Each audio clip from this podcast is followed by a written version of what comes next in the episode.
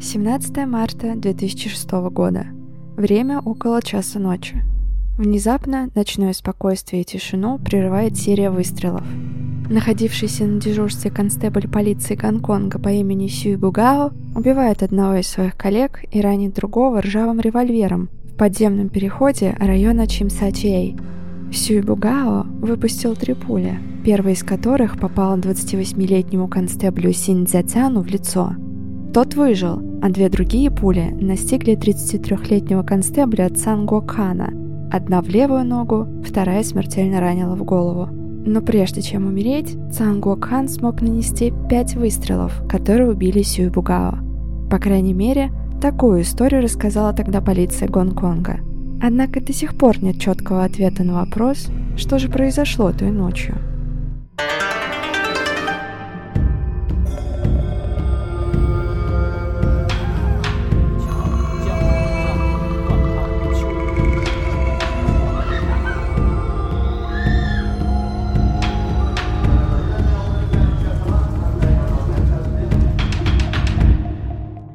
Привет всем! Это подкаст «Воспоминания об убийствах». Меня зовут Лана, и здесь я рассказываю об убийствах, маньяках и прочих страшных делах, которые когда-либо происходили на территории Азии. Перед тем, как начать, хочу предупредить, что все материалы носят исключительно ознакомительный характер. Сам подкаст не рекомендуется к прослушиванию людям с повышенной впечатлительностью и предназначен только для лиц старше 18 лет, так как рассказываю я с учетом всех деталей преступлений. Я не поддерживаю насилие, его распространение, а также употребление и распространение запрещенных веществ. И очень надеюсь, что вы тоже. Я ничего не пропагандирую, не ставлю своей целью кого-либо оскорбить или унизить, а также призываю вас к соблюдению действующего законодательства. Прежде чем я начну свой рассказ, хочу сразу прояснить свою позицию касательно произношения имен. Система транскрипции языков на русский не передает само произношение, то есть они помогают с транслитерацией слов, но не с транскрипцией. И в силу фонетики русского языка зачастую передать другие языки фонетически верно просто невозможно. Все имена, которые будут встречаться в данной истории и последующих, я буду произносить, точнее пытаться произносить так, как они бы звучали в оригинале. По крайней мере, в этом я очень надеюсь на помощь Google переводчика. Возможно, методика, которую я выбрал, не совсем верная, но мне бы хотелось, чтобы все имена звучали максимально достоверно. Сегодня я расскажу вам о печально известном и сложном уголовном деле в истории правоохранительных органов Гонконга. Сюй Бугао, о котором сегодня пойдет речь, был констеблем полиции Гонконга, которого связывали серия вооруженных ограблений, двумя убийствами коллег-полицейских и, в конце концов, перестрелкой в марте 2006 года, в результате которой он сам погиб. Подробности дела раскрыли личность Бугао, его двойную жизнь как полицейского констебля и достаточно известного преступника – и все это вызвало бурю негодования в обществе. Расследование этого дела длилось 36 дней и стало одним из самых длительных расследований в Гонконге. Помощник комиссара полиции говорил, что это исключительный случай, а коронер назвал самым трудным расследованием для присяжных, с которым когда-либо сталкивался. Но, как обычно, давайте с самого начала. Сюй Бугао, настоящее имя которого было Сюй Чангао, родился в уезде Шао, провинции Фудзянь в 1970 году во время культурной революции. Его семья когда-то была местным лесным магнатом. Они также управляли универмагами и были чрезвычайно богаты. После 1949 года уездный комитет Коммунистической партии Китая Шао классифицировал его семью по статусу рождения как крупных землевладельцев и конфисковал семейное имущество – так что жизнь в Китае у семьи стала не особо веселая и хорошая. И в 1978 году Сю Чангао и его мать Чан Вэймэй эмигрировали в Гонконг, а в следующем году за ними последовали отец и младший брат Буюнь. И уже после иммиграции в Гонконг Сюй Чангао сменил имя на Сюй Бугао. Он учился в государственной технической средней школе, но из-за плохих отметок его отстранили от дневной школы и перевели в вечернюю, оставив на второй год – на вступительных экзаменах в среднюю школу он смог сдать только три экзамена из восьми. Позже он снова попытался, и на этот раз он уже сдал пять экзаменов, что отвечало основным требованиям, необходимым для того, чтобы стать полицейским. После окончания средней школы Сюй Букао работал во многих сферах, в том числе работал инспектором дорожного движения, служил в добровольческой армии Гонконга, во вспомогательной полиции Гонконга, а также 9 месяцев жил в Европе.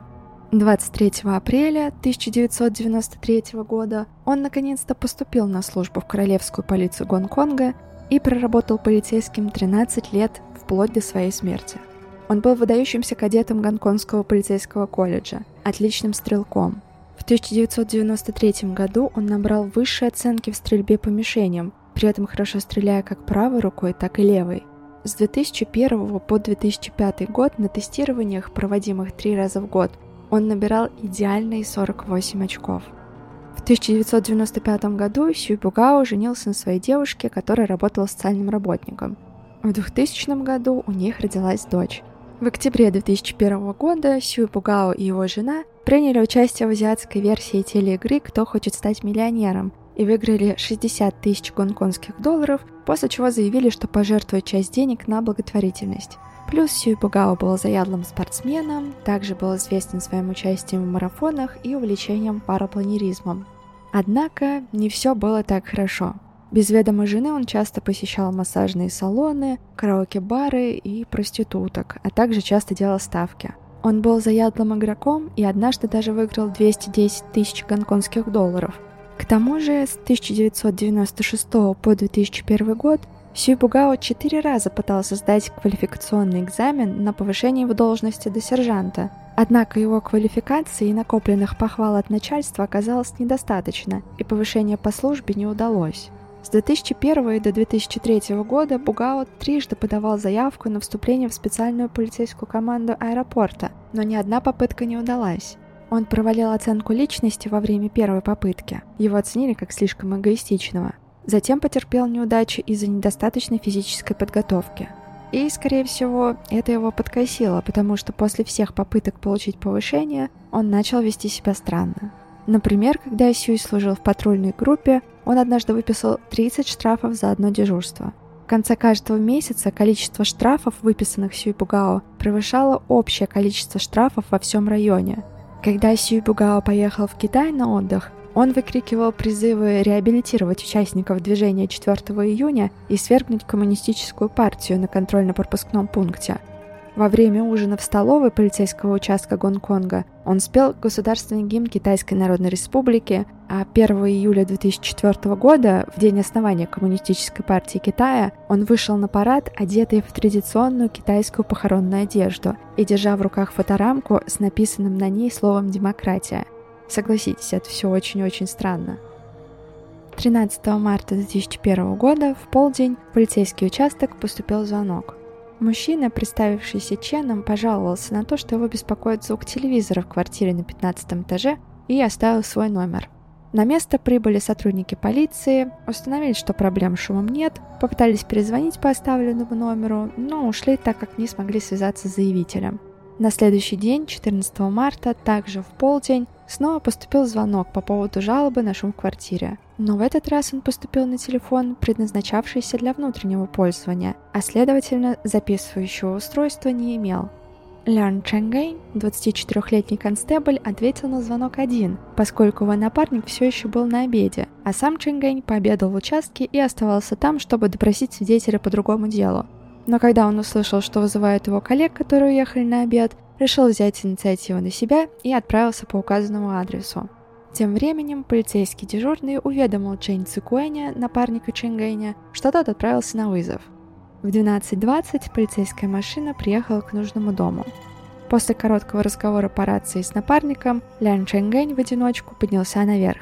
В 12.25 Лян Чэнгэнь сообщил по рации в участок, что по адресу он прибыл, но дверь квартиры ему никто не открывает, на его стук никто не отвечает, и попросил номер заявителя, чтобы связаться с ним самостоятельно. В 12.30 полиция получила от жителей дома, куда выехал Лян Чингэнь, звонки, в которых говорилось, что обнаружили полицейского, лежащего в крови, а также, что до этого слышали выстрелы.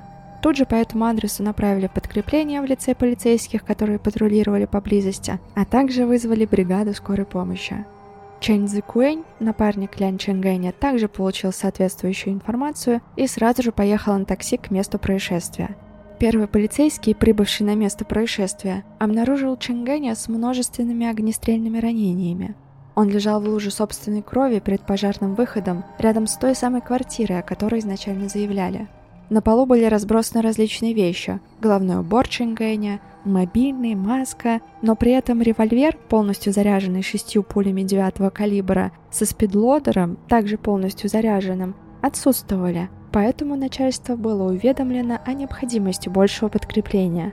Поскольку нельзя было исключить, что убийца все еще находился где-то рядом, большое количество полицейских в бронежилетах и касках, снаряженные дробовиками и пистолетами-пулеметами, оцепили весь дом. Всех жителей, которые пытались выйти из здания, разворачивали обратно под прицелом. Каждого тщательно обыскивали, само здание обыскивали. Чэнь Цзикуэню, прибывшему в это время на место происшествия, не разрешили подняться наверх, поскольку он был без бронежилета. И даже врачей скорой помощи в дом запустили только после того, как они надели бронежилеты, так еще и под защитой нескольких полицейских с оружием. В 12.38 выяснилось, что в Лян Чингэне стреляли пять раз – было задето левое плечо, левая сторона шеи, левая часть грудной клетки, левая надбровная кость и центр черепа. Лицо Ченгэня было буквально перевернуто вверх тормашками, то есть было жуткое месиво. Его левый глаз запал, кожа на лице была бледной, а сам Ченгэнь не дышал. Его тут же отправили в больницу, надеясь спасти, но в 13.41 подтвердили его смерть.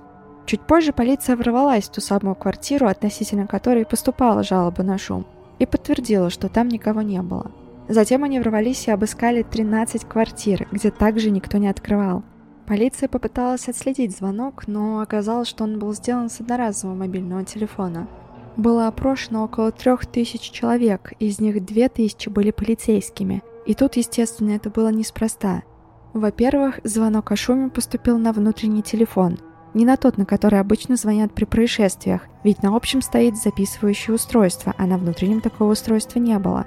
К тому же во всех полицейских сумках с оружием, то есть у них была не кобура, а специальные сумки, было специальное устройство против ограбления, и так как револьвер в итоге украли, полиция полагала, что преступник составил точный план действий, и он явно был знаком с внутренней работой полиции.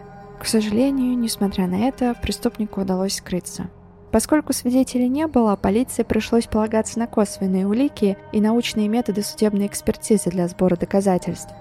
Один из жителей дома рассказал, что рядом с местом убийства лежало три подозрительных белых пластиковых пакета для мусора. А до выстрелов было слышно, как кто-то тащит мешки для мусора по коридору, то есть, скорее всего, убийца притворялся уборщиком. Судмедэксперты обнаружили пятна крови на дверном косяке и лестнице на месте происшествия, но на пожарной двери, рядом с которой лежал Чангэнь, пятен крови обнаружено не было. Таким образом, предположили, что убийца устроил засаду на Чангэня у пожарной двери. И с этой самой двери, а также с шеи Чангэня, судмедэксперты собрали волокна одежды, предположительно принадлежавшие убийце. Рядом с Лян Чангэнем была найдена маска, которая также предположительно принадлежала убийце – и на ней судмедэксперты обнаружили образцы ДНК как погибшего, так и неизвестного мужчины. На основании анализа брызг крови было выдвинуто предположение, что из пяти произведенных выстрелов три были произведены с близкого расстояния и когда стрелявший находился очень близко к земле. Эксперты по баллистике отметили, что все пули, найденные на месте происшествия, принадлежали к одному типу полицейских пуль девятого калибра – Борозды на пулях и осколках говорили о том, что они были выпущены из одного и того же полицейского пистолета. Всего с места происшествия было произведено 6 выстрелов, 5 из которых попали в Лян Ченгэня.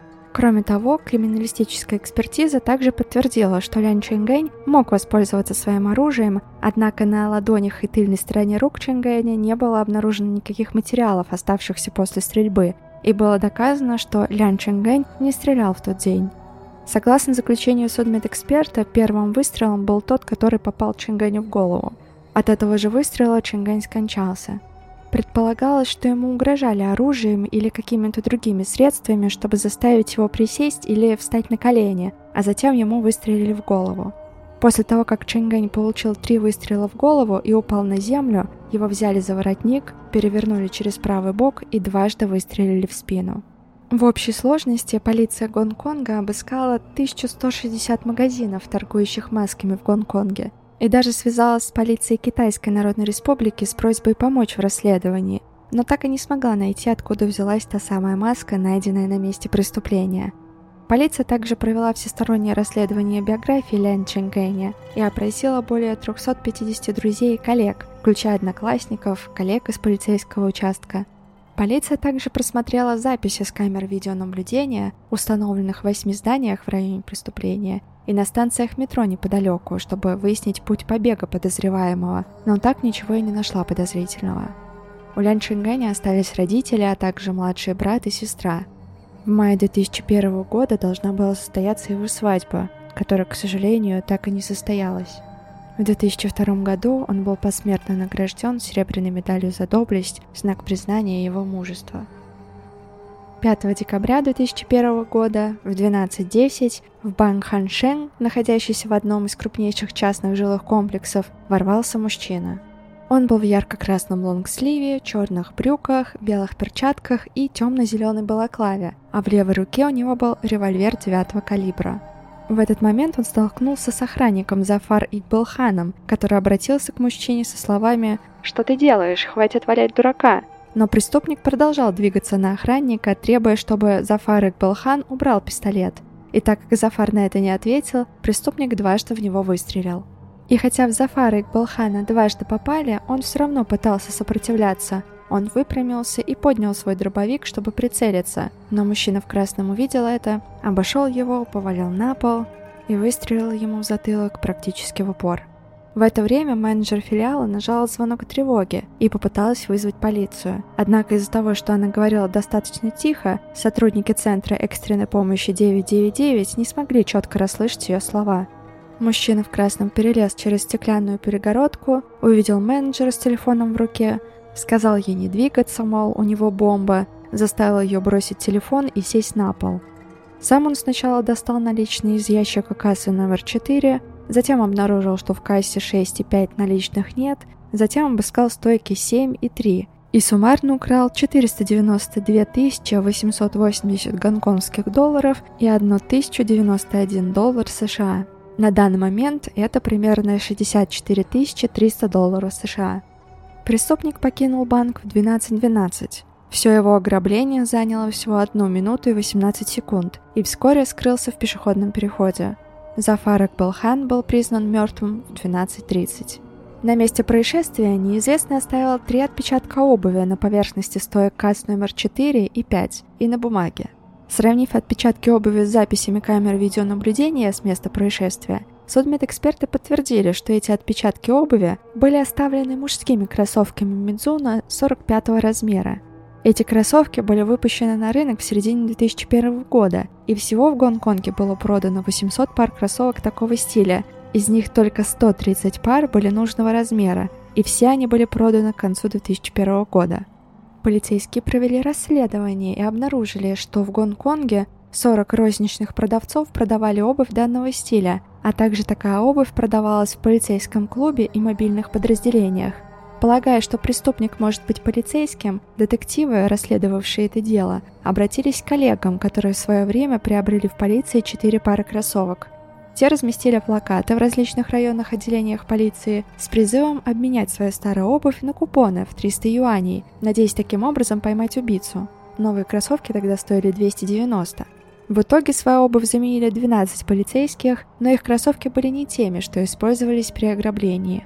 На основании внешности преступника, запечатленной видеосистемой банка и замеченной свидетелями, полиция заставила фоторобот и предложила вознаграждение в размере 1 миллиона гонконгских долларов за арест преступника. Банк Ханшен также предложил вознаграждение в размере 1 миллиона – Преступник описывался как мужчина с короткими волосами и ростом около 180 сантиметров, которого помощник комиссара полиции охарактеризовал как спокойного, хладнокровного и жестокого грабителя. Эксперты по баллистике подтвердили, что пуля, убившая охранника, имела те же насечки, что и пуля, убившая полицейского Лян Ченгэня в марте того же года. То есть она была выпущена из того же самого пистолета 9 калибра. Естественно, после этого полиция объединила дело об ограблении банка с делом Ченгэня. Мужчина в красном числился в списке самых разыскиваемых преступников в мире, но им так и не удавалось привлечь преступника к ответственности. У Зафара Экбалхана остались четверо детей и жена, которые на момент его смерти жили в Пакистане. Церемония, на которой присутствовали его родственники, друзья и председатель банка, прошла в мечети Коулуна и Исламском центре 7 декабря, а позже в тот же день его тело было возвращено в Пакистан. За свою храбрость хан был посмертно награжден золотой медалью за доблесть, которую от его имени приняла его жена. 16 марта 2006 года в 23.00 полицейский констебль Синь Цзятян из патрульной группы района Чимсачей и полицейский констебль Цан Кок Хан, который неделю назад был переведен из полицейского округа, начали патрулирование на причале Старферри. 17 марта в час 12 ночи они подошли к пешеходному туннелю и отметились в офисе полиции в центре туннеля. Ситуация была спокойной, и они пошли дальше. Когда Синь Цзятян, шедший впереди, собирался подняться по лестнице туннеля на улицу, он внезапно увидел очень подозрительного и странного человека. Мужчина был одет в старые коричневые очки в пластиковой оправе, черный парик. Синь Цзятян захотел остановиться и допросить мужчину, что тот делает там в такой поздний час – но мужчина внезапно вытащил из-за пояса пистолет и выстрелил несколько раз. Цан Гуокхан был ранен в лицо, затем в горло. Синьцзяцян также получил ранение в лицо, и от этого он не сразу понял, что в него стреляли. Он вытащил пистолет и направил его на мужчину, однако мужчина это все увидел и попытался правой рукой схватить Синьцзяцяна за руки, в которых тот держал пистолет. Синь Цзяцян незамедлительно выстрелил, начал бороться с мужчиной и, увидев, что пистолет противника выпал из его левой руки, Цзяцян выстрелил во второй раз, но не услышал, был ли выстрел или нет, поэтому выстрелил еще раз, третий. Все это время они вдвоем боролись. Неизвестный мужчина пытался направить пистолет на Цзядзяна, а тот, в свою очередь, направлял пистолет на неизвестного. В какой-то момент во всей этой потасовке Цзядзяну попали в ногу, и, видимо, в следующее мгновение в себя пришел Цангуа Кан, лежавший на земле. Он достал свой пистолет и выстрелил в незнакомого мужчину пять раз. Тот упал, Синьцзядзян, который с ним боролся, тоже упал, но при этом он крепко сжимал свой пистолет, который при падении направил на нападавшего, и он его не отпускал, пока не прибыло подкрепление, которое он смог вызвать по рации. При этом Цан Гуакан, который был ранен и лежал на полу, просил прохожего вызвать полицию, но прохожий, видимо, испугался и скрылся. Все это заняло около двух минут. В 1 час 14 минут 12 секунд утра Центр управления и контроля полиции в первый раз получил сигнал об экстренной помощи, полученный с рации Цан Гуакана. Две секунды спустя такой же сигнал поступил от Синьцзятяна. Естественно, после этого с полицейскими сразу же попытались связаться, но никто не ответил. В 1 час 14 минут 22 секунды Синьцзяцян дважды сообщил в центр, что в пешеходном туннеле на Кантон-Роуд стрельба.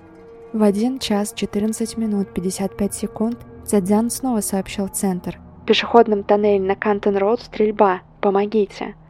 В 1 час 15 минут 7 секунд Дзятян говорит, что в него стреляли, после чего Центр управления наконец-то направляет на место происшествия группу полицейских для оказания поддержки.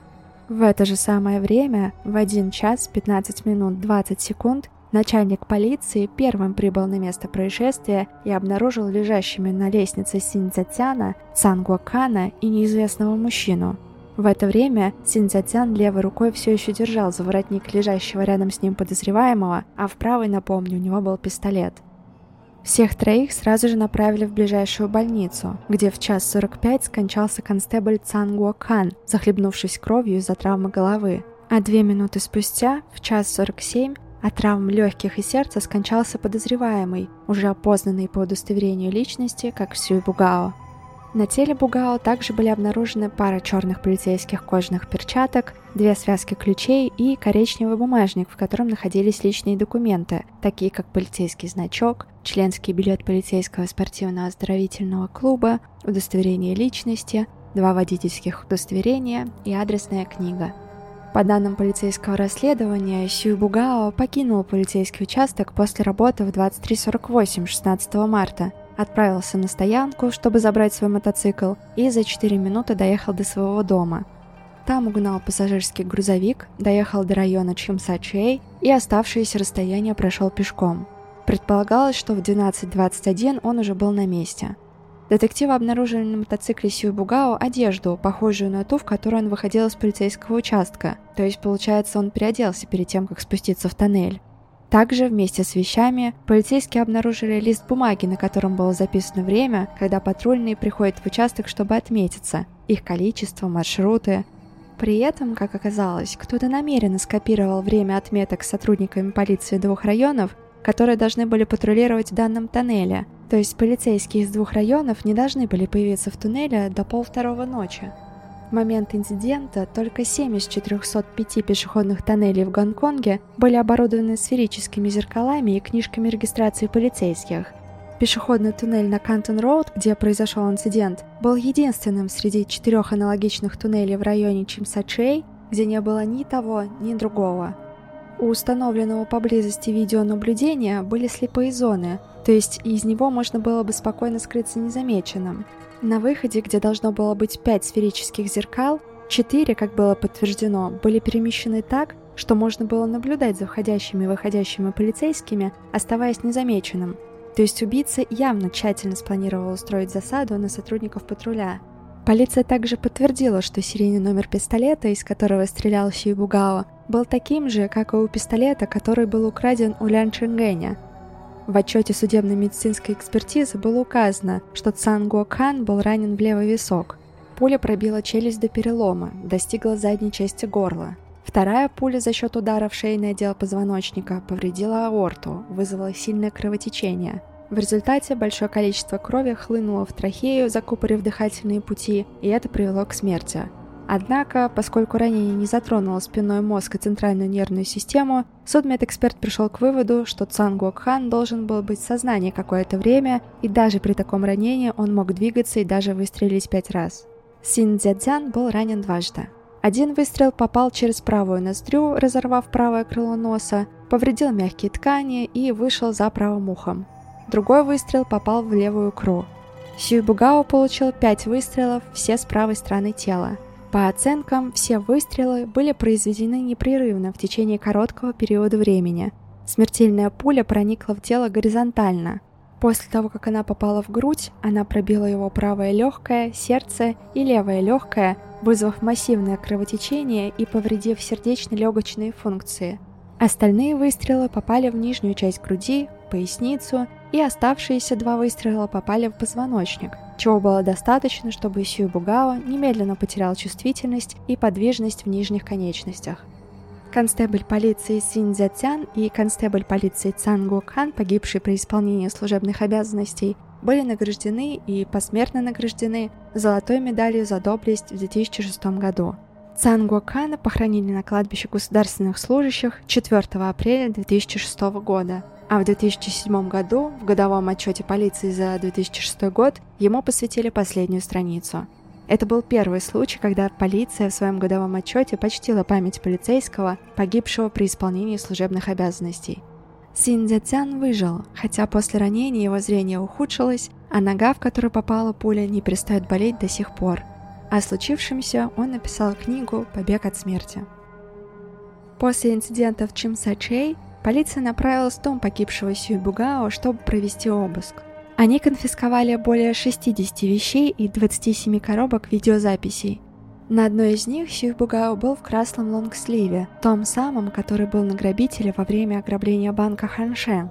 После выяснилось, что Сюй Бугао соответствовал описанию преступника, снятому видеосистемой банка, плюс у него были те самые кроссовки Мидзуна 45 размера, да и левой рукой он стрелял хорошо, а пистолет грабитель держал в левой руке. К тому же, из записей транспортной карты «Октопус» Сюйбугао и его жены полиция установила, что у них была привычка обмениваться этими карточками. В день ограбления Сюйбугао использовал карту своей жены, чтобы доехать до банка, и около часа спустя с этой же карточкой он доехал до полицейского участка. И мало того, что он туда приехал, как оказалось, до ограбления Сюйбугао очень много раз посещал это место, и не стоит забывать про пистолет. Это был тот самый пистолет, который принадлежал убитому Лян Чингэню. Судмедэксперты сравнили ДНК неизвестного смазки, оставленной в 2001 году на месте преступления, с ДНК Сюйбугао, и было подтверждено, что оба анализа совпадают. Расследование финансового положения Сюйбугао с января 2000 по март 2006 года показало, что у него было в общей сложности 19 личных банковских и инвестиционных счетов, скрытых от его жены, общая сумма активов которых составила 2 миллиона 977 тысяч 513 гонконгских долларов. На данный момент это 381 тысяча 867 долларов США. период с февраля 2002 года по октябрь 2004 года Сюй Бугао положил на 19 счетов суммарно 557 718 гонконгских долларов. Все транзакции проводились наличными. И, во-первых, это не соответствовало зарплате констебля, а во-вторых, 500 тысяч гонконгских долларов наличными соответствовали сумме, украденной во время ограбления в 2001 году. Кроме того, было зафиксировано, что Сюй Бугао 53 раза выезжал за границу, в том числе 35 раз в КНДР и 7 раз в Макао. Он путешествовал со своей семьей по Австралии и Канаде, путешествовал по Новой Зеландии и по многим другим странам со своими друзьями, потратив почти 200 тысяч гонконгских долларов. Полиция полагала, что с учетом доходов его семьи было трудно позволить себе соответствующие дорожные расходы, более того, в шкафчике, которым пользовался Сюй Бугао в полицейском участке, обнаружили два дневника и папку, в которых было зафиксировано, что Сюй Бугао в 2005 году преследовал ряд политиков, в том числе сельских жителей. В дневнике были регулярные наблюдения, номерные знаки, время смен охраны, но для чего ему нужна эта была информация, мы уже никогда не узнаем. 26 февраля 2007 года Корнерский суд объединил слушания по трем делам о стрельбе с участием Сью Бугао, в результате которой погибли 4 человека. В общей сложности слушания длились 36 дней. В полицейском отчете о расследовании смерти объясняются результаты расследования трех дел, биография, финансовое положение Сюй Бугао, в ходе слушаний для дачи показаний были вызваны в общей сложности 116 свидетелей и было представлено 258 вещественных доказательств. 25 апреля 2007 года присяжные единогласно постановили, что Сюй Бугао был убийцей Лян Чингэня, Зафара Икбалхана и Цангуокхана. И так как Цангуокхан открыл ответный огонь, когда на него напали, суд постановил, что Сюй Бугао был убит законно. Полиция приглашала множество экспертов в попытках понять, что же случилось с Сюй Бугао и в какой момент все пошло не туда. Сюй Пихо, полицейский клинический психолог, анализировал жизнь Сюй Бугао на основе посещений семьи и 16 писем, написанных Сюй Бугао своей жене при жизни. Как оказалось, период с 1998 по 2001 год стал переломным в психологическом состоянии Сюй Бугао. Он отказался от звания сержанта и подал заявление на должность начальника поезда – Позже он пожалел об этом и много раз подавал заявки на вступление в элитный отряд, но безуспешно. И хотя его идеальные результаты помогли ему почувствовать себя лучше, начальник не признавал его, и вся карьера Сюй Бугао застопорилась. Что касается личной жизни, Сюй Бугао, переехавший в новый район после женитьбы, чувствовал себя отчужденным от семьи и друзей. Ему казалось, что его жизнь была скучной и однообразной, поэтому он задумал развестись и начал посещать проституток, чтобы развеять скуку. Тогда он увлекся ставками, а в 2003 году Сюй Бугао решил заняться инвестициями, но потерял 370 тысяч гонконгских долларов, что заставило его усомниться в своих способностях. От этого странного поведения лишь обострилось. Например, когда он подал заявку на получение ID-карты, карту удостоверения личности, он без всякой причины вписал в графу рода занятий «безработный», вместо того, чтобы указать свою личность как сотрудника полиции. Также психолог предположил, что когда у Сюй Бугао не получилось получить повышение по службе и не получилось присоединиться к элитному отряду, это усилило его разочарование и уверенность в том, что он стал жертвой системы, поэтому он надеялся унизить полицию. Возможно, в это время он не собирался кого-то убивать, но продолжал убеждать себя в том, что полиция и банк помогут двум людям, которых он на самом деле убил – Лян Ченгэню и Зафар Икбалхану. Кроме того, с 2003 по 2004 год его показатели в оценочном отчете впервые снизилось, что опять же снизило его уверенность в себе и усилило разочарование от полиции.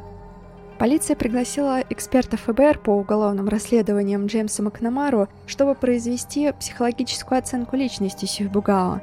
На основании показаний свидетелей, предоставленных полицией, Джеймс Макнамара предполагал, что Сюйбугао мог страдать от шизотипического расстройства личности – он отметил, что Сюйбугао уделяет большое внимание личной физической подготовке, однако ему нравятся только индивидуальные виды спорта, не командные. Это показывает, что он одинок и не нуждается в социальных достижениях, а стремится только к успеху в карьере. Однако ему четыре раза не удавалось попасть в элитную полицию, и он не понимал, что его неустанные усилия по выдаче штрафов не принимаются во внимание начальством. Вместо этого начальство попросило его больше заниматься борьбой с преступностью, а не копировать информацию из штрафа в штраф. И получается, он снова потерпел неудачу.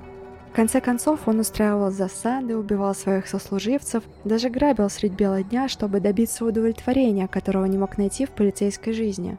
Однако соответствующую точку зрения опровек Жуан Чанхэнь, директор отделения судебно-психиатрической экспертизы больницы Циншань, который позже явился в суд для дачи показаний. Он сказал, что соответствующее заявление представляет собой лишь одностороннюю оценку психологического состояния Сюи Бугао, и что характеристики, связанные с расстройством личности, должны продолжать проявляться и причинять сильную боль клиенту.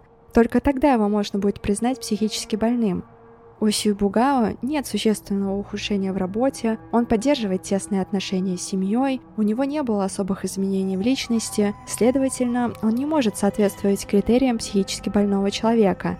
А нарциссизм, бред и антисоциальность Сюбугао являются проблемами характера с особыми представлениями об обществе и не обязательно должны быть шизотипическим расстройством личности. Тогда полиция пригласила Родерика Бродхерста, профессора криминологии из Австралии, тот отметил, что хоть Сюй Бугао и был умен, но шансов продолжить высшее образование у него не было. Он был недоволен своей карьерой в полиции, находился в депрессии. За несколько дней до стрельбы в районе Чимсачей Сюй Бугао подвергся критике со стороны своего начальника, что, возможно, пробудило в нем эмоции разочарования и стыда. Бродхерст пришел к выводу, что Сюй Бугао может иметь синдром Дон Кихота, думая, что он может изменить мир – Сюйбугао любил читать историю китайских и зарубежных войн и громко выражал свое недовольство политическим руководством. У него дома был лист бумаги формата А4, прикрепленный к кровати, и на листе было написано следующее. «Что мне делать, чтобы жить? В чем смысл моей жизни? Мир и покой приведут только к застою. Конфликты, конфронтации война дадут начало новой жизни. В древности Бог был создан в неведении – Люди не могут объяснить гром и молнию, вулканы и тайфуны, поэтому для объяснения этого они используют богов. Колдуны, волшебники, монахи говорят от имени богов, и так формируется правящий класс. Правящий класс не может терпеть сомнения людей в отношении богов. Это снижает их легитимность. Какова цель жизни? Бродхерст считал, что Сюй Бугао обладал воинственным характером в сочетании с расстройством личности, которое побудило его использовать насилие для решения проблем. Инвестиция в недвижимость, которую он приобрел в 1999 году, понесла финансовые потери, и вполне вероятно, что Сюй Бугао винил в этом правительство, а заодно и полицию, которая символизирует его власть. Он, как и многие преступники, не знал, как противостоять разочарованию, а когда некоторые люди не могут достичь законными средствами социально одобренных целей, таких как деньги, статус и власть, они прибегают к незаконным методам, Сославшись на решение Коронерского суда, правительство полиции Гонконга в октябре 2007 года решило не выплачивать пособие в размере примерно 400 тайваньских долларов семье Сюйбугао, что сделало это первым случаем, когда полицейский умер при исполнении служебных обязанностей и не получил пособия. После случившегося было предложено, чтобы полиция обращала больше внимания на талантливых офицеров, которые не смогли получить повышение по службе, рекомендовал с Дашей создать независимые и конфиденциальные службы психологического консультирования для таких обеспокоенных или разочарованных полицейских. Была усовершенствована процедура рассмотрения жалоб. Дежурные должны были проверить правильность номера телефона заявителя и только потом уже направлять сотрудников для расследования. Система патрулирования в одиночку была подвергнута сомнению всеми слоями общества – Позже полиция сформулировала инструкции, в которых оговаривались задачи патрулирования и что полицейские должны патрулировать парами после 8 часов вечера. С учетом всех принятых мер, я очень надеюсь, что таких преступлений больше не будет. Это был подкаст «Воспоминания об убийствах». Меня зовут Лана, и скоро я вернусь к вам с новым кейсом. Слушайте меня везде. Apple Podcast, Google Podcast, Яндекс.Музыка, Spotify, SoundStream – Подписывайтесь везде, где только можно, ставьте лайки, комментируйте и делитесь этим выпуском со своими друзьями и знакомыми. До встречи в следующем выпуске. Всем пока!